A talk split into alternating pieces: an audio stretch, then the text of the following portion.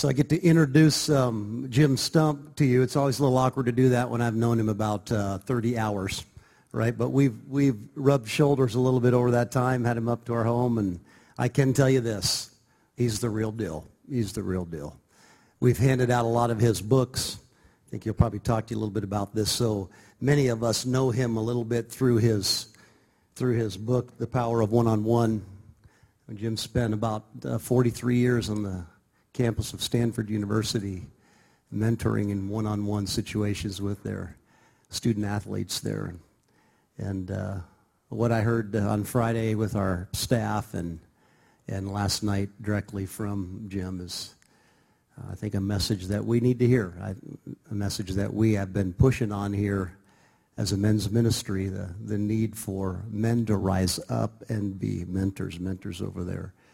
Their children, their families, and those around them. And so, Jim, Jim Stump, come and just share what God's laid on your heart. And then at the end of this, we'll have a Q and A time.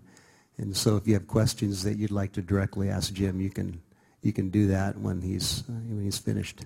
Thanks, Jim. Thank you, Brad. I don't see anyone asleep yet. You all see me okay? Good. That's oftentimes an issue. Um,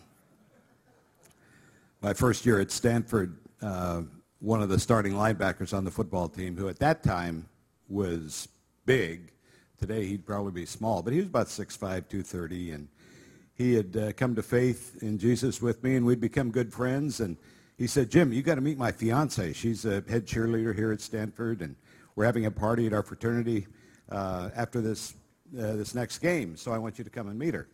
So I showed up at the at the fraternity, and this big dance going on, and and I, you know, he stood up above most of the people, and he was dancing with this beautiful young lady, and uh, he saw me come to the door, and he said, "Hey, Stump, Stump, come on in." And his fiance looked at him and said, "Ron, that might be the meanest thing I've ever heard anybody say."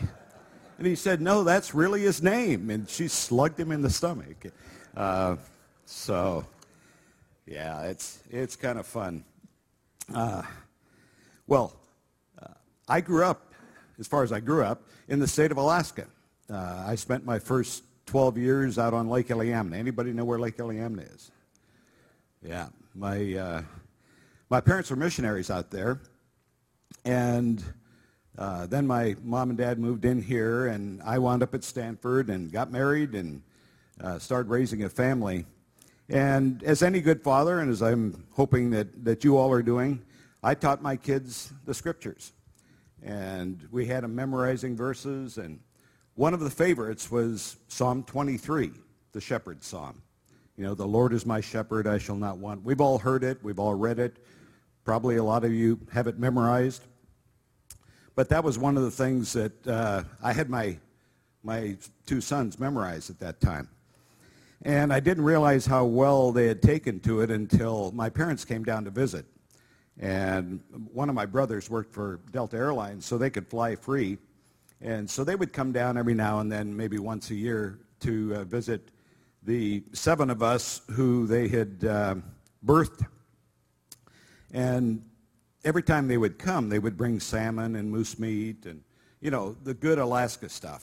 And I just couldn't get enough of that. But my mom was a great cook, too, so we, we had a lot going for us from that standpoint anytime they visited. So my uh, my younger son was about four years old when they visited um, visited us one year, and my mom was cooking the meal, and she cooked moose meat and, and salmon and, and uh, a few other things. And so as we sat down at the table, uh, the food started coming around. And the moose meat came first, and Mike Mike's an eater. Mike is an eater, and he hunk, took a big hunk of uh, moose meat and put it on his plate, and the salmon came around, a big slab of salmon, and mashed potatoes came around, a big spoonful of mashed potatoes, and the broccoli came around, and he said, uh, I don't want any broccoli, Dad. And I said, Mike, I want you to eat some broccoli. And he said, maybe you didn't hear me. I said, I don't want to eat any broccoli. And I said, Mike, I want you to eat some broccoli. And he said, no, I won't. And I said, okay, Mike, grab your plate, go over to that table in the corner, and sit down. and he got up and picked up his plate, and his lower lip was hanging down so far he almost tripped over it, and he put his plate on the table, and I said, "Okay, Mike, I want you to pray." And he bowed his head, and he said, "God, thank you for preparing this table before me in the presence of my enemies." Uh, quite, quite a guy. He's now pastor of a typical little Texas church of twenty-three thousand people.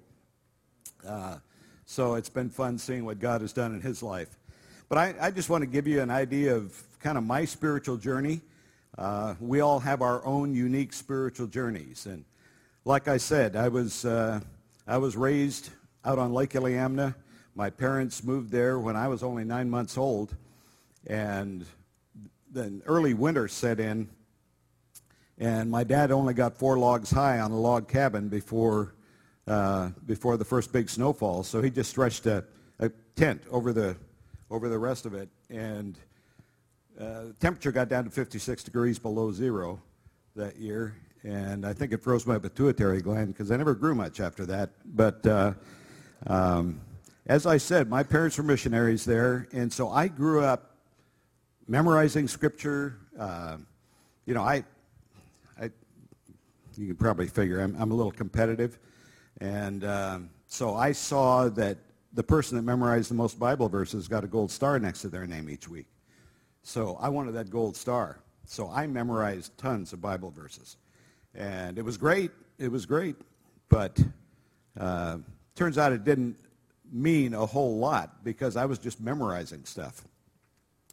Well, the first twelve years of my life were spent there. And I had a wonderful time growing up.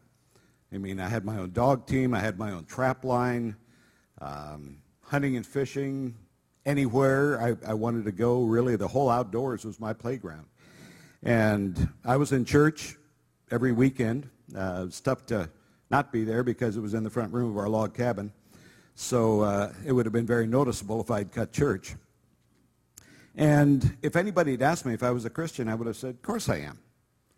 You know, my parents are missionaries. I believe in God. I love to hunt and fish. What more do you want?" And yet, if if someone had said, "What's really going on inside?" there there really wasn't anything. Well, when I was twelve, my father got tuberculosis, and we had to leave Alaska. And he eventually was transferred to a tubercular sanatorium in Seattle. So they enrolled me in a Christian high school there, and I immediately looked around and said, "Okay, what do I have to do to be popular and successful?" Because I heard that's what was important in high school. And I figured academics, athletics, student leadership. Um, so I, I made it a point to excel in those areas. And by the time I had graduated from high school, Uh, I'd been class president twice, student body president my senior year, captain of the football and baseball teams two years each. I'm not saying that to brag. I'm just saying I had a lot of people fooled. Here I was supposedly a Christian leader. I, I could quote you from any part of the Bible. Uh, I could pray as eloquently as anyone else could because I knew all the right things to say, but there was nothing there.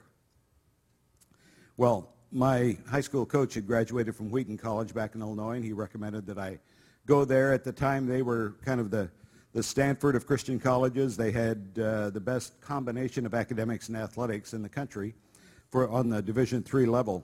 So I wanted to go there. My, my life goal was to go into high school coaching and teaching. So I went back to Wheaton, uh, determined to become the best coach that I could possibly be. And I got... Got back there, and, you know, I, I was intelligent enough to begin asking some of the classic questions like, who am I really? I mean, is is this all there is to life? Do we just put in our seventy years or whatever and kick off into darkness? Or is is there really a heaven? Is there really a hell? Uh, what what's my meaning in life? You know, these were all questions that were there. And yet, I as I got to college, um, I kind of did that redo of high school in that I didn't face those questions. I didn't go after answers, and that was my, my fault.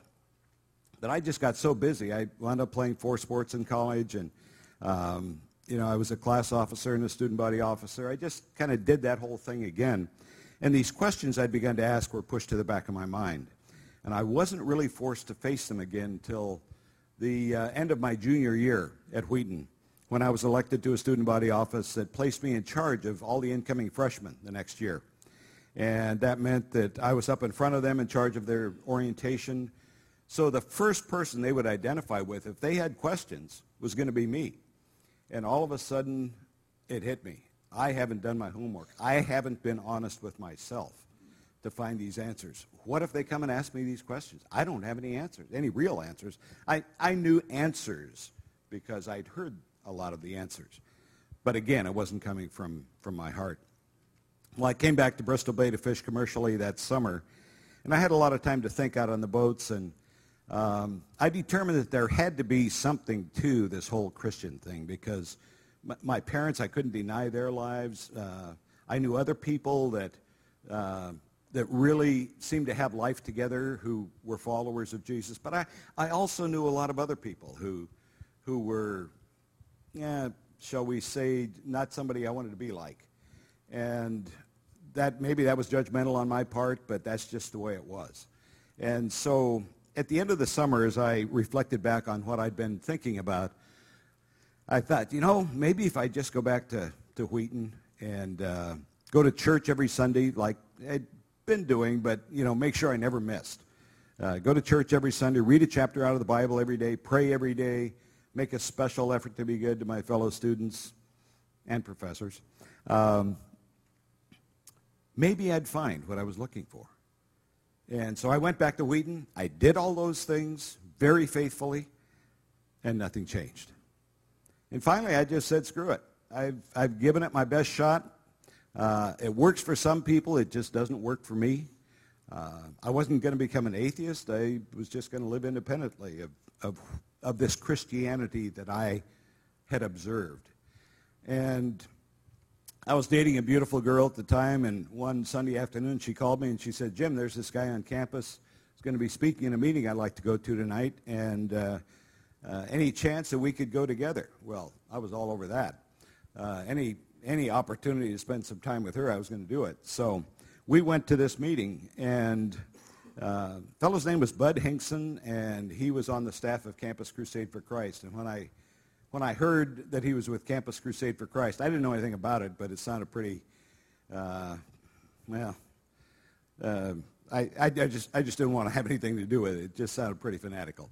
Um, but as he was introduced, I found out that uh, he was a guy who had been student body president at the University of Oregon. He'd been one of the top athletes on the West Coast for several years. And I, I was willing. That opened up my mind a little bit. I, I respected what he had accomplished.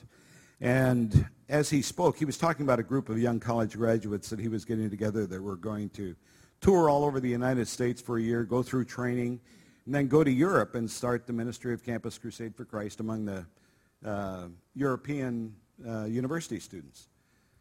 And I was sitting there thinking, hmm, I've been accepted into graduate school to get my master's degree, to go into coaching, which I've always wanted to do. On the other hand, the opportunity to travel in Europe while I'm young and unattached, that, that was pretty attractive too. So when when the evening ended, I was just sitting there in my chair, and there were about three hundred students up milling around. And I was contemplating what Bud had said. All of a sudden, I sensed someone in front of me, and there he was, the speaker, Bud Hinkson. And uh, he said, uh, so you're Jim Stump, aren't you? And I said, yeah. And he said, oh, I've heard about you, and I uh, understand you're the kind of guy that I want to be, have as a part of this group of seventy people that I'm putting together to train here in the U S and then go to Europe. And I said, uh, whoa, who you been talking to? And he said, the right people. So he said, I'd like to buy you lunch tomorrow and, and talk to you more about it. Well, as a college student, anybody offering you a free lunch, you know. Uh, I said, absolutely, I'm there. Where do you want to meet and when? So we met the next day, and again, I was I was so impressed with the quality of life I saw in him. He obviously had something different about him. He seemed to know God in a way that that was certainly foreign to me. So he invited me to come out to Southern California to go through this three-week training period. So I came out there really thinking that I was going to have a three-week vacation in Southern California, and I was going to enjoy it, and Uh, that was, then I was going to go back to graduate school and, and finish with the rest of my life But the second night I was there, I heard another young man speak, and he could have been reading my biography as he talked about what his life had been like before he found reality. And I saw through his talk that it wasn't enough just to believe in God, which I'd always done, or to believe that Jesus was the Son of God. I'd always believed that too.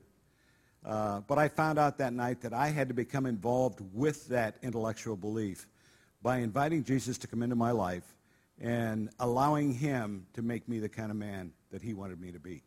Give up control of my life to him. Well, I, w- I was good with it until that big C word came up, uh, control. Uh, I'd always, you know, done pretty well for myself by controlling my own future, and, and yet I'd never found peace in my life. So uh, that night I was faced with a decision. I walked out of the room, sat down under a tree, and just prayed a pretty simple prayer. I, I said, Jesus, I know a lot about you because I've heard about you my whole life, but I don't know you. So I'm going to take a jump here. I'm going to invite you into my life and see if you really are who you say you are. So I did that. I invited him in, and then I thanked him for coming in because as far as I knew of his character, he wasn't a liar. He wouldn't have any reason for misleading me. And I just sat there not knowing what was going to happen. You know, it was a beautiful night. Uh, I didn't know if I was supposed to see a shooting star in the sky that would validate what I'd just done, or maybe an angel come fluttering down above the trees and just say, good boy. You know, I, I just didn't know, so I just sat there, and, and nothing... Nothing really changed, except that for the first time in my life, I was at peace. Very, very significant. So I was a biology major uh, at Wheaton, uh, and I didn't want to be psyching myself into something. So I went back to my room that night and opened up the Bible that was laying there by the, by the side of the bed. And I began reading the Gospel of John. And it was like these words that I had read and memorized all of a sudden came alive to me. And I knew something had happened, that my life had changed. And the uh, next day I I got up and went back to training and uh, wound up committing myself to join this group called the University Ambassador Team. We went to Europe and... Uh, Then came back from Europe after two years. Athletes in Action was just starting, the Campus Crusade Athletic Division. And I was asked to be the European director while I was living over there. So I traveled around and worked with the European Olympic committees, setting up their program, and had wonderful experiences there, uh, learning uh, a lot, having a ball. It, w- it was a it was a great experience for me. When I came back, um, I was assigned for one year to a different foreign country, and I spent a year at the University of Mississippi. And, uh, you know, the difference between Oxford, England, and Oxford, Mississippi, culturally, is pretty significant, uh, if any of you have ever been to Oxford, Mississippi. But God took me there for, for that one year. And I was directing a football conference before going back to Ole Miss, uh, directing a football conference in Southern California, and there were two guys in my room who were from Stanford University. Both had come to faith uh, almost by accident, if you believe in accidents. They'd kind of overheard conversations and said, boy, that, that makes sense. I want to be a part of that. And no one had spent any time with them, following them up, answering questions, very intelligent guys. And living in Europe, as I had done for the previous two years, I'd been forced to really do my homework from a apologetical standpoint, getting answers for why I believed what I believed. So I was able to answer their questions. And they said, would you please come to Stanford? We really need you there. And so that's where I've been. For I, I spent that year at Ole Miss and then went to Stanford the next year, arrived there in nineteen seventy and stepped out of my car and said, I'm home. This is where God wants me, and been there forty-three years, just uh, mentoring the athletes, helping them find a relationship with Jesus, and then uh, helping them grow in that relationship. But I just want to ad- address a, a few things this morning. As men, we all want to live lives of, of significance and meaning. Uh, we want to have a, a positive impact on others and leave behind a, a legacy that has changed our world. That's our calling as men. Um, God has created us to have influence for him. It's the nature of our being that we do that. When I was in England, uh, an elderly statesman on his deathbed was asked by his son one of the questions that I'm sure you've heard uh, before. But his son said, "Father, if you had your life to live over again, would you change anything?" And he said, "Yes. If I had my life to live over again, I would live it to the changing of men's lives. Because until you've seen a man's life changed, you've really changed nothing at all." So that is where I have tried to be, to help men become who they are.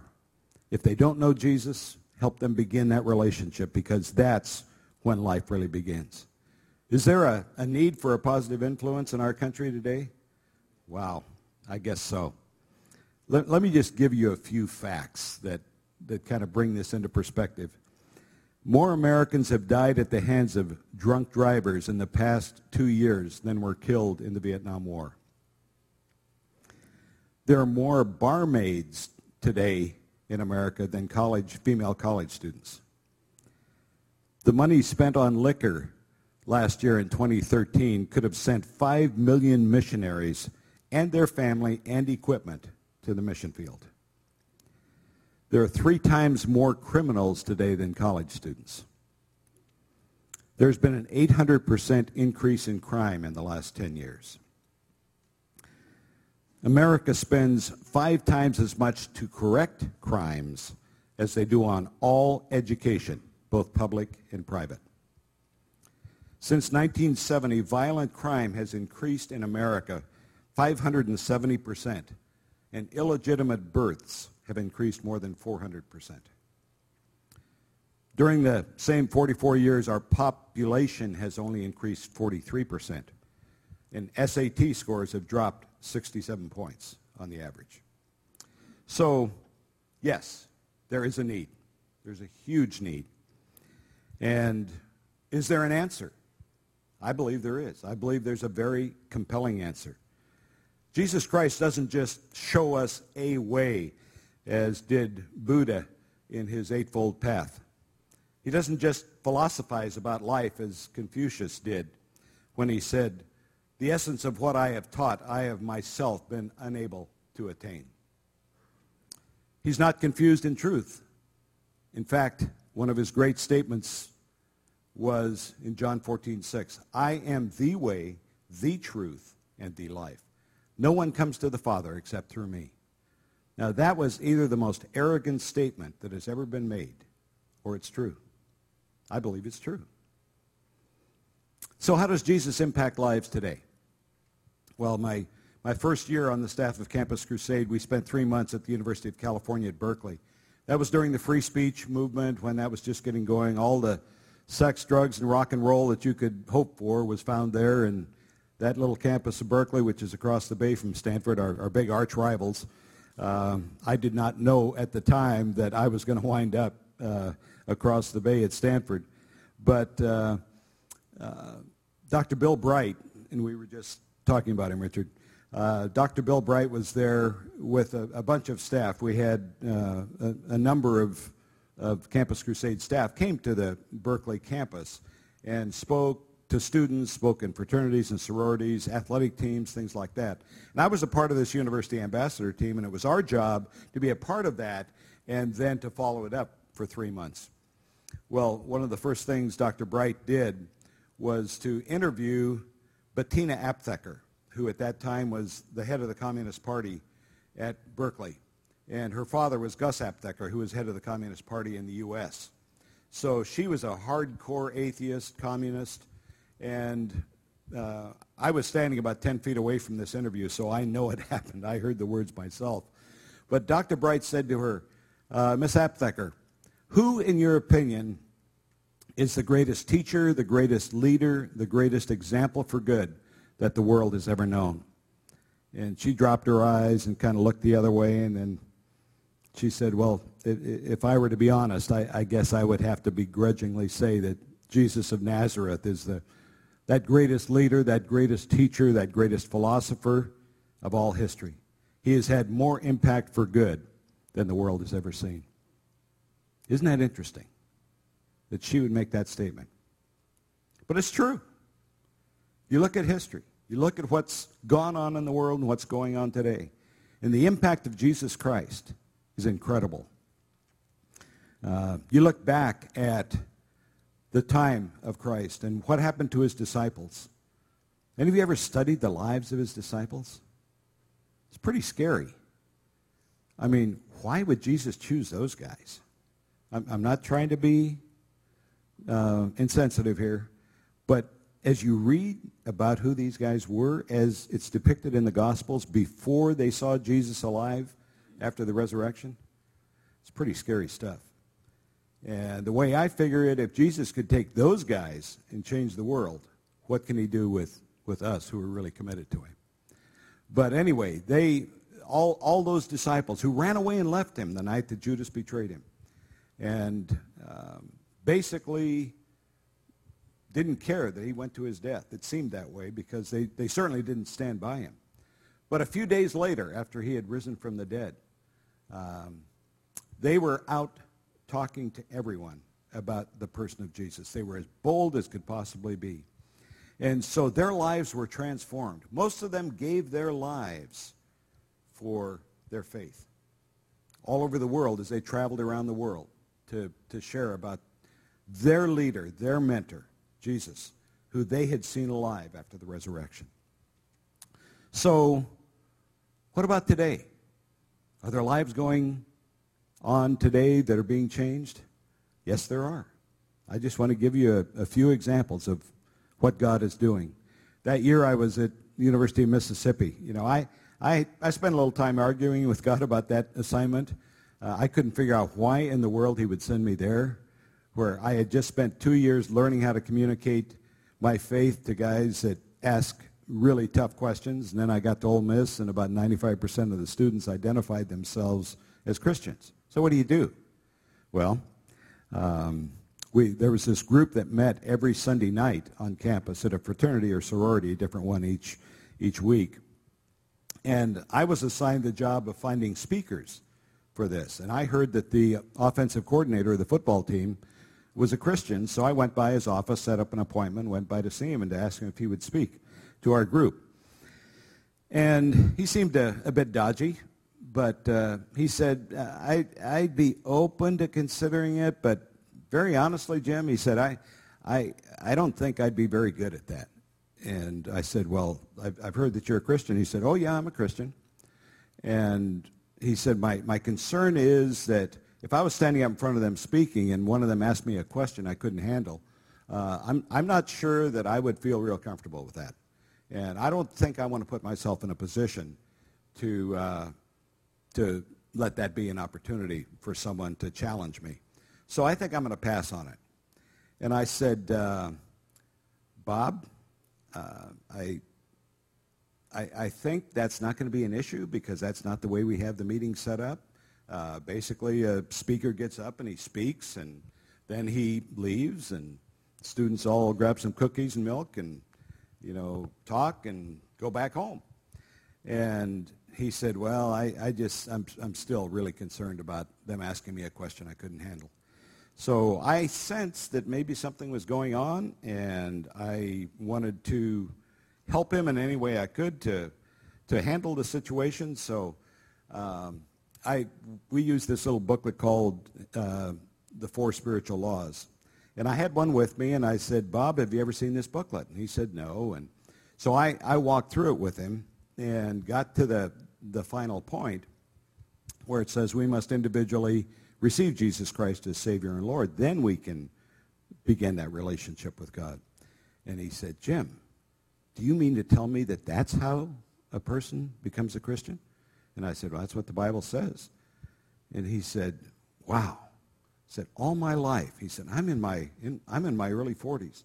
All my life I've been told that all I have to do is show up at church and be good to my fellow man and that I'll make it to heaven. Are you telling me I need to invite Jesus into my life? And I said, well, that's that's what the scriptures say. And he said, well, let's do it then. So we bowed our heads together, and he prayed and invited Jesus into his life. And he said, uh, can you get me about fifty copies of that little booklet you just showed me? And I said, sure. He said, bring them by tomorrow. I want to I want to show some people. So by the end of that week, he had gone around and shared Christ with all fifty people in the in the athletic department there at Ole Miss. And this was back when, uh, does the last name of Manning mean any anything to you folks? Who who are the Mannings? Archie. Very few people know that, by the way, Lauren. Peyton, Eli, but Papa was Archie. Archie was a junior that year at uh, at Ole Miss, and uh, a front runner for the Heisman Trophy. Great athlete, and uh, he was chosen at the end of that junior year uh, to be first team All-American in Playboy magazine. Well, you know, they were a little concerned, being from Mississippi, that Archie would go to this Playboy magazine All-American dinner in Chicago and something bad might happen. So they sent Bob Tyler along to, to make sure he was okay. And so when uh, when Bob got there, he, he related the story to me later. When he got there, um, one of the one of the people said, "Hey, uh, Bob, you see that guy up there at the at the bar? Uh, that guy's the the religion editor for Playboy magazine." And if you know there was a religion editor of Playboy magazine, uh, I didn't.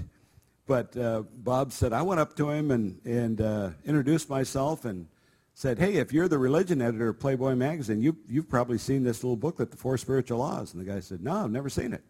Bob said, well, let me show it to you. And he read through it with him. Now, as far as I know, the guy didn't receive Christ, but this was just, you know, this was Bob. He was so excited about what God was doing in his life that he wanted people to know about it. Well, when I moved out to Stanford, uh, I kind of lost track of, of Bob for a while. He was still in coaching, but as you know, in coaching you move around a lot.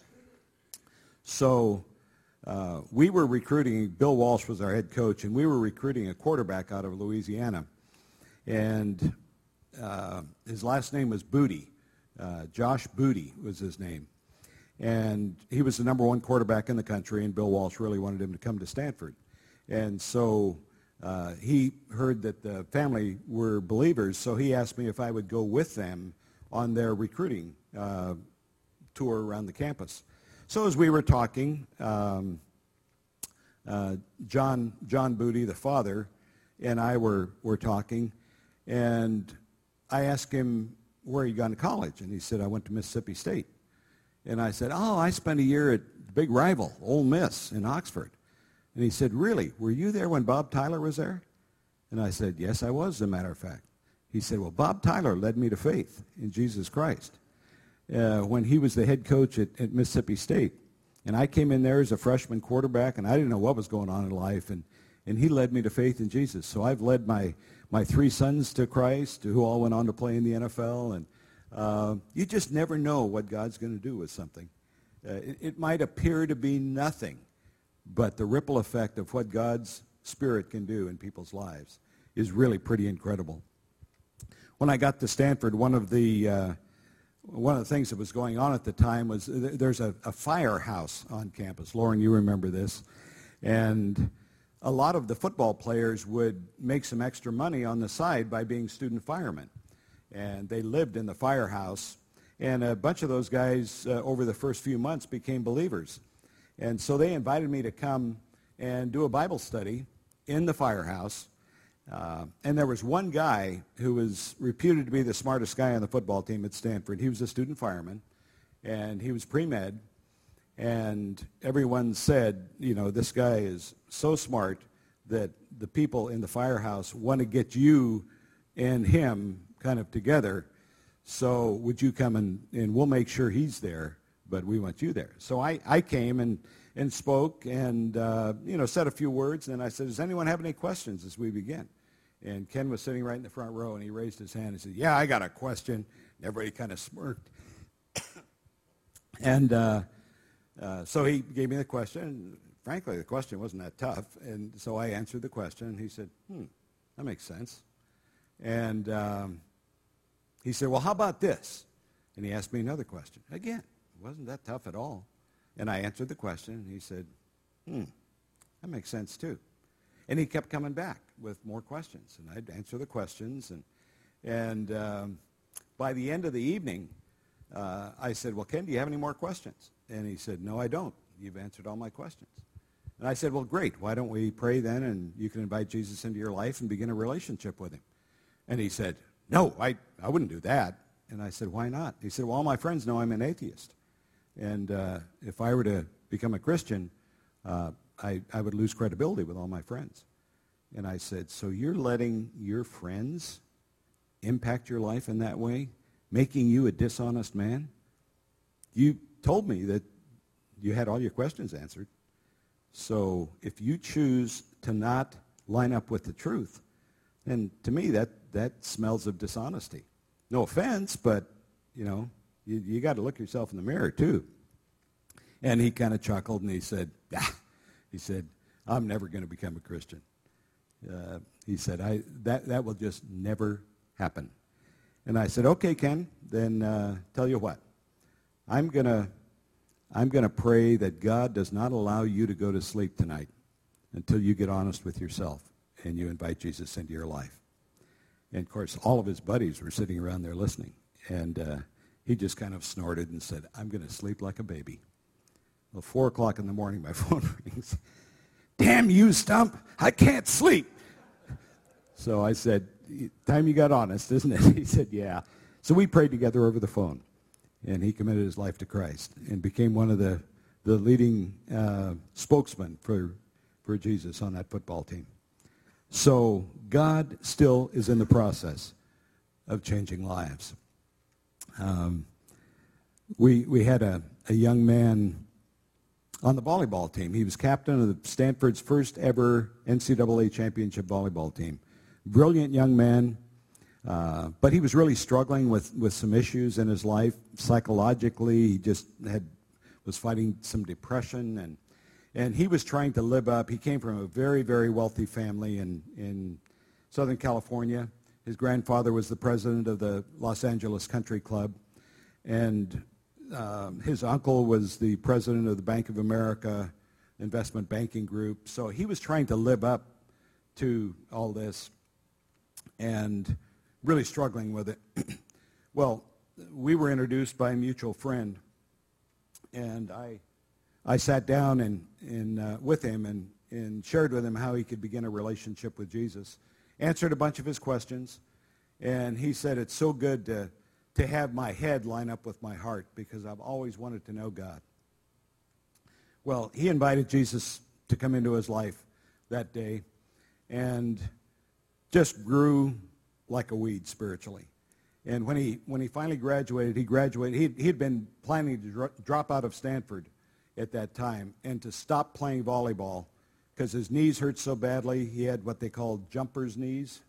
You're a you're a knee guy, uh, Brad. You know what jumper's knees are? The those uh, those ligaments and tendons around the knees just in extreme pain all the time. Well, in volleyball, all you do is jump. Not all you do, but that's what you do a lot of the time.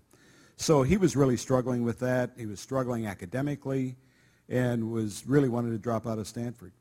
Well, after inviting Jesus into his life, he pers- persevered through the, the pain in his knees, wound up graduating as captain of, of the uh, volleyball team that won the national championship, graduated with a four point oh uh, major in English, and uh, that was in honors English, and went on to graduate school, went to law school, actually, Uh, at Pepperdine University in Southern California, and graduated in the top ten in his class, not the top ten percent, the top ten in his class, and got a job with the best law firm in Los Angeles, and called me six months later and said, Jim, I am so miserable, I don't know what I'm going to do with myself. And I had done his wedding when he had married a, a beautiful young lady from Lubbock, Texas, and he said, you know, I think I just want to go back to Lubbock, Texas with my wife. She really wants to be around her family there, and I want to start coaching and teaching in high school. And he said, my family doesn't like it very much because they want me to be a big-time lawyer, but I am so miserable doing that. I want to do something that where I can really feel like I'm having an impact in lives. Well, he went back and became the uh, volleyball coach at a Christian high school in Lubbock, Texas. He's just had an amazing impact. He's got four kids now, and he he came over and, and saw me this last summer and brought with him a book that had been given to him by the graduating seniors. He'd been their class advisor. And to read through what these people said about the impact that he had had in their lives was just incredible. And he called me um, a couple of months ago, and he said, you know, I was out visiting my grandfather who who is really struggling health-wise, and the doctors say he's not going to live very much longer. But he said, I left there without telling him how he could know Jesus in a personal way. And he said, I don't know what I'm going to do. I, I don't know how I can live with that guilt of not telling him, because he may he may die in the next two or three days. And uh, I just feel like I failed him. And I said, well, why don't you call him and talk to him over the phone and just share with him how he can come to faith in Jesus and tell him your story and how your life has been changed. And he said, well, I've alluded to it, but I've never really gotten, you know, really straight with him on it. And I said, do that. So he called me back the next day and said that he had done that that night. He had called his grandfather and led him to faith in Christ. And two hours after he prayed to invite Jesus into his life, he died. So the timing was incredible. But you think of the ripple effect of, of and it, at his grandfather's memorial service, uh, I went down from uh, San Francisco to L A for the memorial service. There were six hundred of the top businessmen in Los Angeles who were there for his funeral and his memorial service. And Tyler stood up and shared with all these men how they could know Jesus Christ in a personal way and talked about helping his grandfather find faith uh, at the last minute. And so, again, we, we won't know till we get to heaven uh, what the... what the latest results of that might be. But all I know is that this young man was faithful, and God used it in a tremendous way. So lives are being changed all over. I mean, it just, I, I, I wish you could just come and, and walk with me through a week at Stanford. It just seems like constantly people are coming up to me and saying, tell me how I can know this Jesus in a personal way. I've heard about what's going on. Uh, my friends are meeting with you, and and and they're talking about a personal relationship with Jesus that confuses me, um, and people are just coming to faith on a on a consistent basis. And I'm I'm not saying that to pat myself on the back in any way. You know, I you don't have to know me very long to know that I'm not the sharpest knife in the drawer. You know, I'm not not the brightest light bulb in the chandelier, especially at a place like Stanford. Uh, I, th- I think it's kind of comical, God's sense of humor, to have me grow up in a log cabin on Lake Iliamna and then put me at Stanford for forty-three years. Uh, but that's what he's done. So, and, and that's where Lauren and I, Lauren Lehman and I first met. Right, Lauren? Yeah. He came there to go to graduate school, and our parents had known each other for years up here, but we'd never met. We'd heard about each other, but never met. And wound up living together down there and have been fast friends ever since. So I'm going to open it up for questions. If any of you have any, any questions about uh, anything I've said or or uh, not said, and you have questions, feel free. Yes, sir. No. Uh, the, the two largest lakes in Alaska essentially lie side by side. Lake Iliamna, which is about ninety miles long, and then Lake Clark, which is just over a little. Some would call it a mountain range, some would call it a hill range, but um, Port Allsworth is on Lake Clark. Um, I grew up on Lake Iliamna. Pile Bay, yeah. Pile Bay is at the upper end of Lake Iliamna. And it's not really a working village anymore. There's one family that lives there a good share of the year. They, they truck back and forth across the road from Cook Inlet to Lake Iliamna. Yes, sir. Well, it doesn't come in at Pile Bay. It's about uh, two miles down the lake. where it actually enters into Lake Iliamna. I've caught a caught a few salmon out of that river. Oh yes, there's there's fish in that in that river and that lake, believe me. Yes, sir.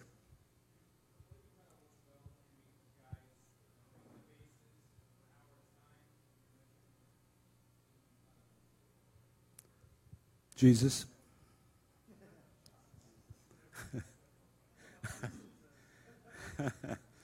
uh, sorry, I, I didn't mean to. Yeah, uh, but but it's true. I mean, guys, guys have been turned off for the most part by organized religion, and they don't want to hear about organized religion. But I can count on one hand the number of guys who have not been interested in hearing about Jesus. They may not want to know about the Bible or church or Christianity or or philosophy, but they want to know about Jesus. Why has he had the impact he's had for over two thousand years? Why are people still talking about him? I mean, for goodness sakes, he only lived thirty-three years. Got killed. His best friends ran off and left him. Why are people still talking about him?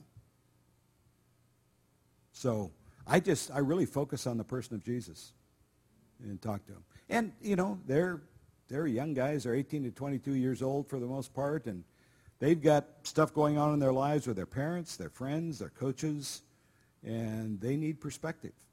And I don't work for Stanford. I have a separate nonprofit, so um, they feel safe in talking to me. And we just, we talk about life. We talk about the, the real nitty-gritties, as they say, of life.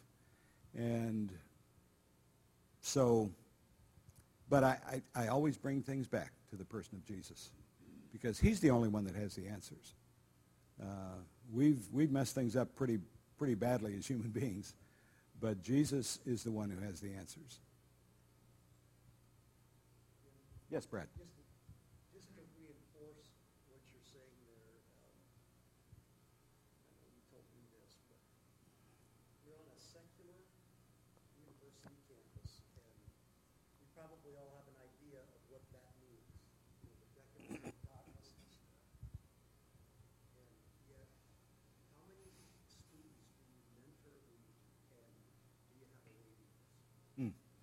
I, I meet with thirty-five students a week, one-on-one, for an hour each week on an ongoing basis. Um, it's I only have thirty-five time slots available when they're available. So I meet with thirty-five a week, and I have a waiting list of about twenty guys each quarter. So if one of the guys I'm meeting with has to study for a midterm or something, and he can't make it, he'll call me and say, I can't make it. So then I call one of the guys on the waiting list, and he fills in. So again, it's not because I'm any great shakes. It's just because there's a real need, and there's a there's a, a heart to know God and to to not only begin that personal relationship, but to grow in that relationship with Jesus. So the the the desire is there in a, in a huge way. Yes.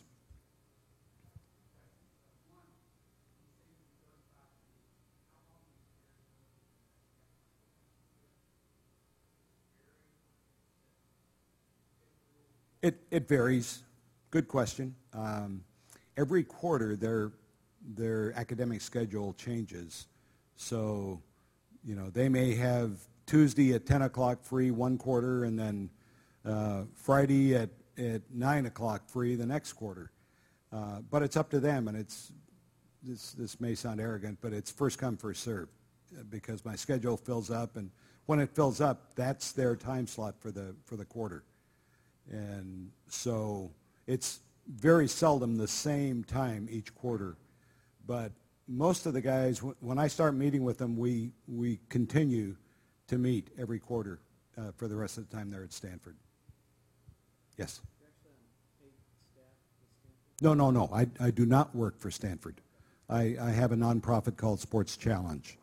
And people donate to that who think that what I do is important. And so that's... That's how I'm paid. I've, I've never taken a penny from Stanford, which also means they don't control me. So I can talk about whatever I want to talk about, and they don't have any, uh, they can't come in and say, well, you're, you need to be giving equal time to Islam and Buddhism and, you know, whatever. So, yes.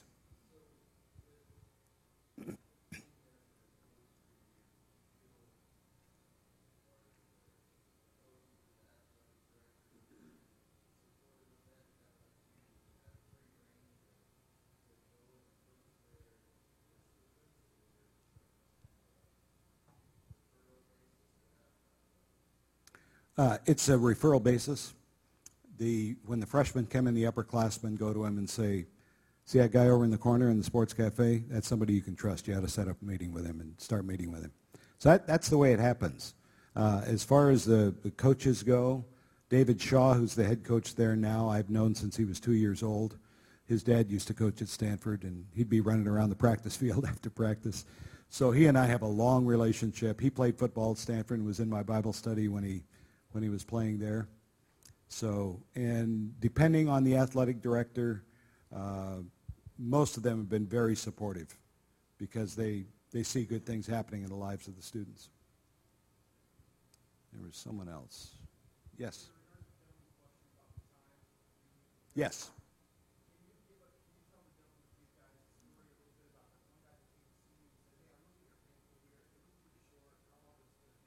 Ah. Right.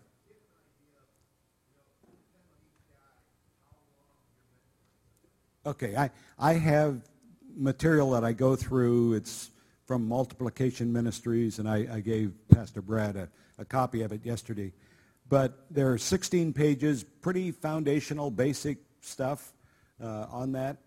And last year I was asked by a freshman, uh, you know, he said, eh, it's only sixteen pages here. You know, what are we going to do when this is done? And I, I keep track of where each guy is that I meet with. I have, write their name on one of these little Post-it kind of things, and and uh, so I, I move it every week when when we finish our time together, so that I know where to come back to. And uh, so I said to this freshman, well, let's let's look at uh, at these thirty-five little little red mark uh, markers here. And I said, this guy's a fifth year senior. This guy's a fifth year senior.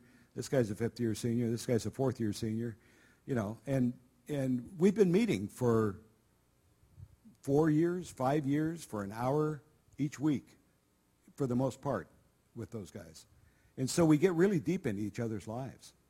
And I I tell them that, you know, I'm, I'm safe, I'm never going to repeat anything. In fact, my wife doesn't know what goes on in those conversations. Um, she doesn't want to know. She she recognizes that that's a, a private thing between me and those athletes. And I, I say the same thing to the athletes. Hey, I'm going to be open with my life, and I don't want guys coming out of the locker room laughing because they heard that I said something or did something. I want what I share with you to be held in the same confidence that I hold what you say to me. And so it works really well. Yes, sir.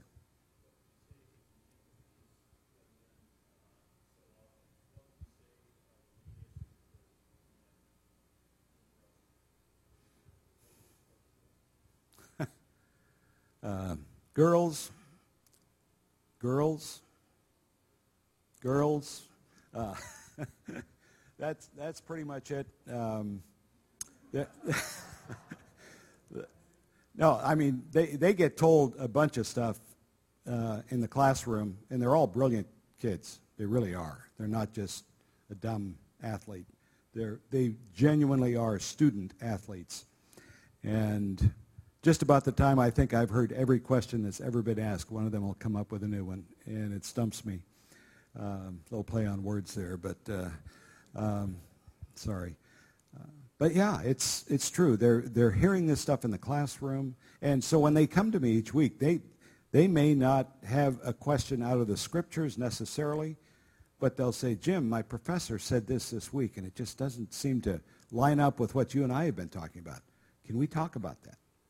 And so we do, and we open up the scriptures and say, what did Jesus have to say about that? What did Paul say? And whoever. And we'll we'll trail, we'll track that through scriptures. And so we may we may get one line in our quote unquote curriculum, but it's not, our time together is not curriculum driven. It's relationship driven. And I tell the guys, there's no such thing as a bad question. And you can you can ask any question at any time about anything, and I will do my best to answer it. John, you had a question. Most of us who don't have the experience that you do have a natural aversion to speaking to someone about Christ. My, our sense would be, I can't do this. How do we make that leap from I can't do this to trusting Jesus? Great question. Because before I before I wrote this book, The Power of One-on-One, I asked each guy I met with what held them back, what was their main struggle with sharing their faith. And it all came down to one word. Any ideas what it is? Sorry? Fear. Fear, exactly. Fear. What if I say the wrong thing? What if they laugh at me? What if they say, I thought you were smart? What if? What if? What if? It's the fear. And the only way you overcome fear is by heading straight into it. Saddling up anyway, yeah. And talk about Jesus. Because anytime you talk about Jesus, he has a vested interest in the conversation. So he's going to be there. If you're talking about religion or talking about going to church, I have nothing against church, believe me. But Uh, there's a lot of churches that these kids grow up in that, that don't have the vitality that, that is a part of this church. And that's obvious to me, you know, what's going on in uh, in lives here. So I really commend you guys for for being here and, and for uh, for showing up this morning to to learn maybe more about walking in your faith. Yes, sir.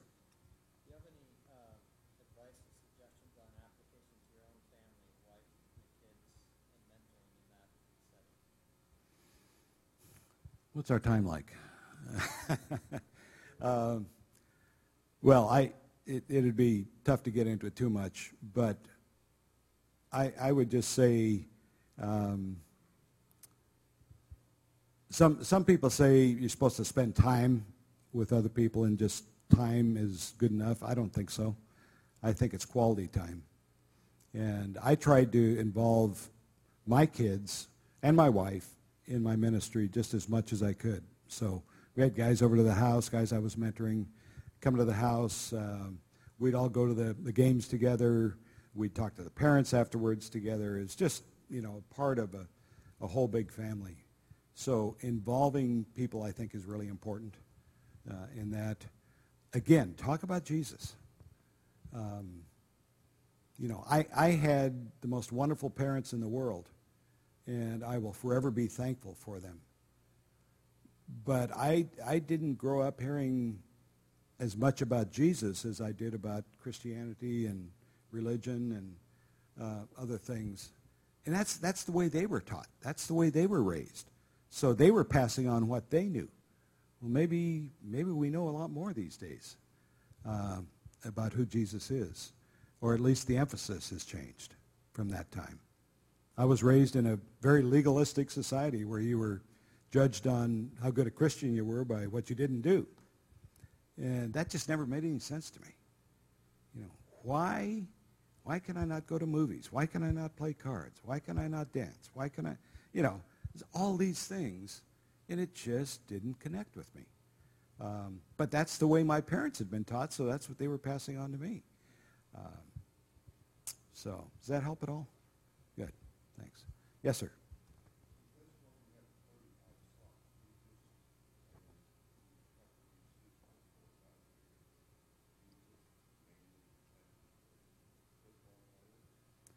Well, but yeah, there there are over one hundred players on, on the football team, so that could very easily take up all those. But again, if a basketball player or a wrestler or a tennis player or, or a baseball player gets to me before a football player for that last slot, sorry, see you next quarter. Be a little more on time. Uh, so th- that's the way it is. But I would say out of the thirty-five, just to give a, a, a range, probably twenty-two, twenty-three football players, maybe eight or nine baseball players, and then the rest would be gymnast, tennis, wrestling, basketball, things like that. Yes, sir.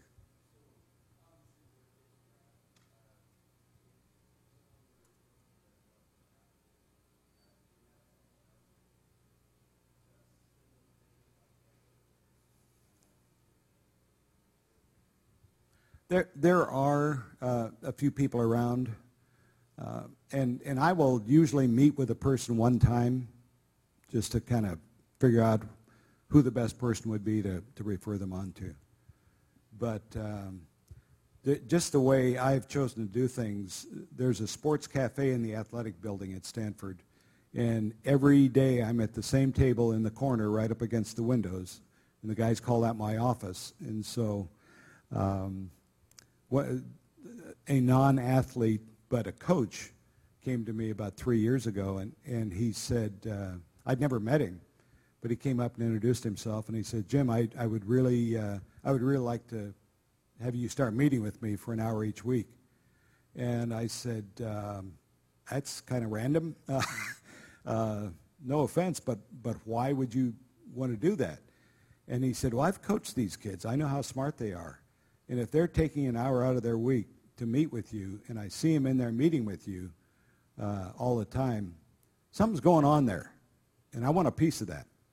So we, I mean, a month into our time together, he was already a believer, but a month into our time together, he told me that I had changed his life incredibly. And I didn't change his life. I just, I just taught him the truths about Jesus. And he was he was laboring under tremendous guilt from some things that he had said and done earlier. And when I talked to him about God's grace and forgiveness, it, it was like I'd taken a fifty-pound weight off his off his head. So, yeah, other people do notice. And and later he came to me and said, uh, Jim, I, w- I want you to mentor one of the young ladies that um, that has been on my track team who's training for the Olympics. She's graduated, but she's training for the Olympics here and has a real good shot at a gold medal in the Olympics. But she hurt herself in training, and she's really struggling, and would you please meet with her? And I said, well, I, I certainly know who she is from reading about her, but I've I've never met her, and, you know, if she walked up to the table, I wouldn't know who she was. And uh, he said, well, she knows who you are. And I said, why? I've never met her. He said, Jim, every athlete at Stanford knows who you are. He's that guy who sits in the corner and meets with football players. uh, so, a- again, it, it's just there's something to be said for faithfulness and just continuing to show up, and that's that's I think worked really well. There's a, yes, sir.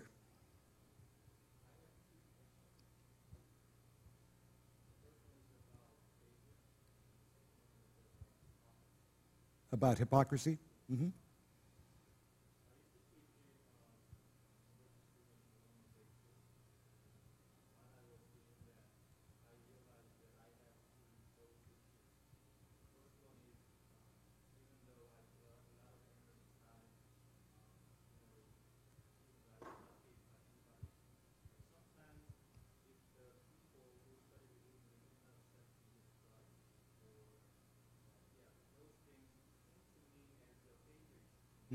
Mm-hmm.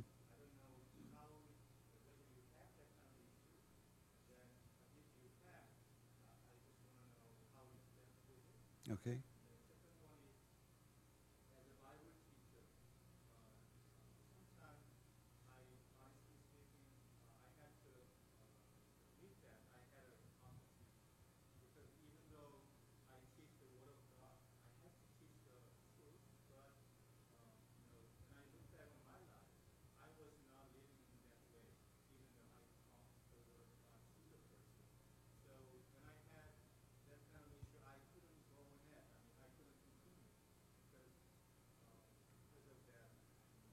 Mm.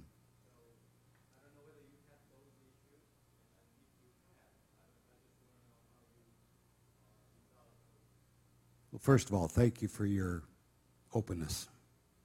I'm not, I'm not sure I would have been able to just say that in front of all these people. So thank you. Okay, uh, th- th- it's okay. Uh, the first one was a question of, of failure. uh, maybe some people that you share Christ with uh, don't don't receive him. How do you handle that? That failure slash rejection, I, I guess, would be. Uh, let, let me define success for you uh, in sharing your faith. In my opinion, true success in sharing your faith is simply sharing with a person how they can become a follower of Jesus in the power of the Holy Spirit and leaving the results to God. Just because a person doesn't invite Jesus into their life, that's not failure. As long as you have shared about Jesus in the power of the Holy Spirit, leave the results to God. That's that's the job of the Holy Spirit. What did Jesus say? The Holy Spirit, when he comes, will convict the world of sin and of righteousness and of judgment. That's his job. Our job is to present the truth about Jesus. So that, that would be number one. Uh, so, um, and by the way, I've never failed. Uh, uh, uh, no, believe me, I've there have been plenty of times when when that it just hasn't come together. And I'm okay with that, because sometimes sometimes God uses us in in one little area to open a door for someone else to follow through on. And I'm I'm fine with that. I just want to be the man he's called me to be. Um, absolutely not. Absolutely not. That's too heavy a burden for anyone to bear. Uh, I just want to be faithful. And I want to talk about Jesus. And I want to tell them how they can begin a relationship with Jesus. I never let anyone get away from time with me without knowing how they can become a follower of Jesus. And I tell them that. I, I say, you're a smart guy. At some point in your life, you're going to see how impactful this evidence is for Jesus being who he's said to be. And you're going to want to begin this relationship with Jesus. When that time comes in your life, I want you to know how. This happened to one of the most famous athletes Stanford's ever had. Came to me and said, I just need somebody safe I can talk to about life. Can I do that with you? And I said, sure. And and um, so we, I asked him about his spiritual journey. He told me I, I shared my journey with him. And I, I said to him, at some point in your life, um, you're going to want to become a follower of Jesus. So let me just show you how that will happen when the time comes. And I just walked through the little booklet with him, and at the end I said, now, do you know how to begin a relationship with Jesus? He said, absolutely I do. And he said, I'm not ready to make that commitment yet, but when the time comes, I do know. That's that's our responsibility, just doing that.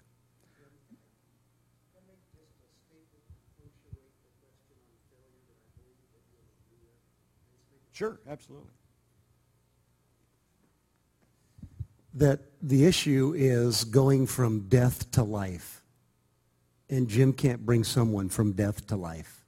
All he can do is share the truth that the Spirit can take and bring someone from death to life. So the pressure is off on the result end. The requirement, the call of God is just to be faithful with the proclamation, right? And then it's the Spirit's job to go take a person from death to life. So the failure issue is a mis, um, I think, uh, in some point, a misunderstanding of who does the work, right? And so the pressure is off. It's just the faithfulness, like you said, to share the truth. And let me just say that I refuse to argue with people. Um, and, and you would expect a lot of that at Stanford, where the kids are so bright. But if I sense any of them just want to meet with me to argue with me, I just say, sorry, my uh, my time is short. And uh, uh, I, I actually asked them this question. If I answer all your questions, will you become a follower of Jesus? And if they say yes, I would say, fire away. I will stick with you as long as it takes to get all your questions answered. If they say no, I just get up from the table and say, well, it's sure been great meeting you. Uh, have a good life, but until you're ready to be honest, uh, uh, I'm a busy man. And when you're ready to come back and talk, and, and you really want to know answers, then we'll then we'll we'll talk. I'll be glad to be there for you. And I want to get back to your second question on hypocrisy. Um,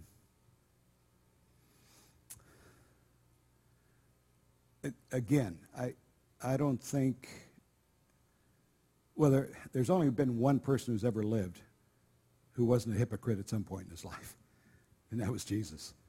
So unless you're uh, in that same realm, I, I wouldn't think that would be an issue.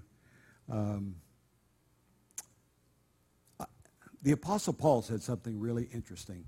He said in one of his letters, "Follow me as I follow Christ." He didn't say, "Just follow me. You guys are going to be much better men if you just follow me." No, he said, "Follow me as I follow Christ." And so that is what I, I tell each one of the guys I meet with. Don't just follow Jim Stump. Follow me as I follow Jesus. And that means you're going to have to get to know Jesus better and better and better to know what the, to know if there's a, a differentiation there. But it, it, hypocrisy is a great fear. And a lot of the guys that I talk to uh, say, "Jim, I, I don't want to be a hypocrite. I've, I, I understand you can tell me how I can become a follower of Jesus without being a hypocrite. And if you can tell me that, then then I, I, I really want to know more." Um, so often hypocrisy is tied into where we are in our walk. And do you remember the story of uh, Zacchaeus? Not Zacchaeus, I'm sorry, um, Nicodemus. In John chapter three. Nicodemus was uh, the ruler of the Jews. In order to be in his in his position, he had to have completely memorized the Old Testament word for word. He had to um, he had to come to the temple to worship three times a day. He had to pray on his own seven times a day. Uh, talking about being a good person. They didn't come any better than that. But he saw in the life of, of Jesus a quality that he'd never seen before. And he came to him one night and he said, now, now, teacher, we know that you've come from God because nobody could do these amazing things that you do unless God was with him." And it was like Jesus totally ignored his comment. And he said, "Nicodemus, except a man be born again, he cannot enter the kingdom of heaven." And Nicodemus says, whoa, whoa, whoa, wait, wait a minute here. Born again? I'm an old man. How am I supposed to get back into my mother and be born again?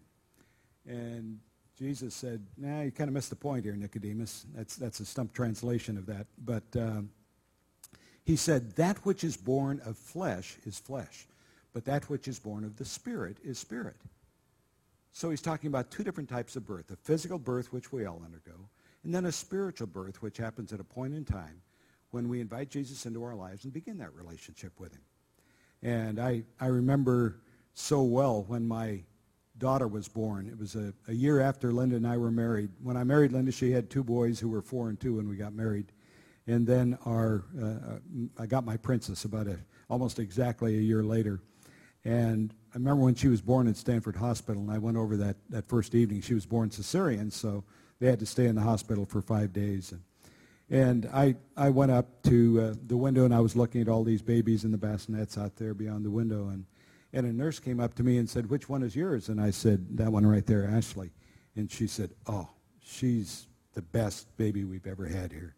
Never cries, never never does anything. You know, she'll whimper a little bit when, when she's hungry, and then we'll take her in, and Linda will feed her." And, and I said, "Of course she's the best baby you've ever had. Don't you know what my last name is?" And uh, so anyway, after five days, I, I brought him home, and Linda said, "Well, you know, I've... I've just had a cesarean, so when Ashley cries at night uh, or messes her diapers, you're going to have to get up and change her and uh, bring her to me for feeding." And, and I said, "Cry, Ashley?" "No, the nurse told me she was the best baby they'd ever had, so we don't have to worry about that." Well, about two hours after we went to bed, I sat straight up in bed and said, "What is that smell?" And she said, "Well, that's diapers. You're going to have to change your diapers." And I said, uh-uh. uh, she wasn't supposed to do that. I mean, she's the best baby they've ever had at Stanford Hospital. um, now, was I being realistic? Absolutely not. Babies mess their diapers. When they're hungry, they cry. They want to be fed. They do stuff that you don't do as you grow. Now, when Ashley grew up a little bit, came time to crawl, she started crawling around the floor, and she'd see these beautiful lamps up on the tables, and and she'd uh, pull herself up and reach up and touch the lamp and invariably pull it off the table or something like that, or grab the cord and pull it off, and and uh, the lamp would break. And did I go kick her and say, "What are you doing?" No, babies are curious. They want to know what's going on. They they want to investigate. They want to see what's happening. When she was old enough to walk, she began to walk, but she didn't always do it real well. You know, she spent a lot of time on her rear end, frankly. You know, she'd take a couple of steps and boom. Then she'd get up and take a couple of more steps and boom, she'd be down again. Are you getting the point here? When, when we're born spiritually, we're going to have some tough times. We're going to mess our spiritual diapers. And we're going to, we're probably not going to walk real well all the time. So take the pressure off yourself. It's it's okay to be a baby, if you're a baby. Now, if you've been telling everybody that you're a Christian for thirty years and you're still messing your spiritual diapers on a regular basis, yeah, you need to talk to somebody. Um, but I, I think oftentimes non-believers will look at a baby Christian and say, oh, they're being a hypocrite. No, you're just a baby. They make baby mistakes. So I don't know if that helps, but that's... Any other questions?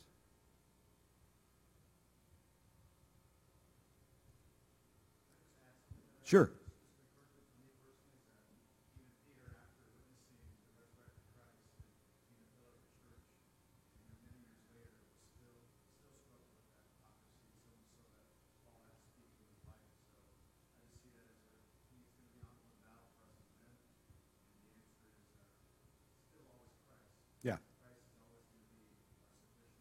Mm-hmm.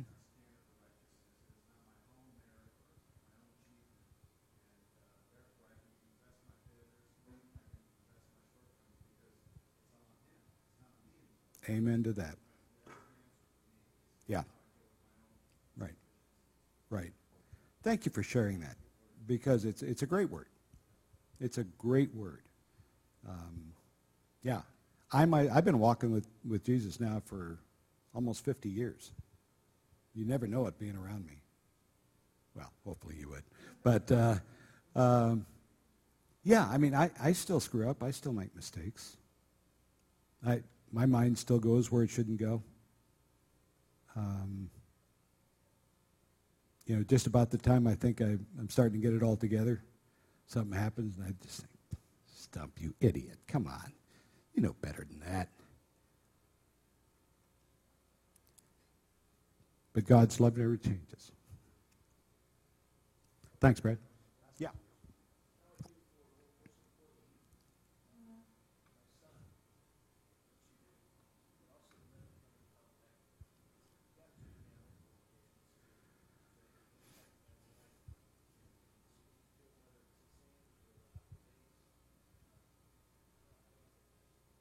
I'm sorry, I missed the first part. How do you get what?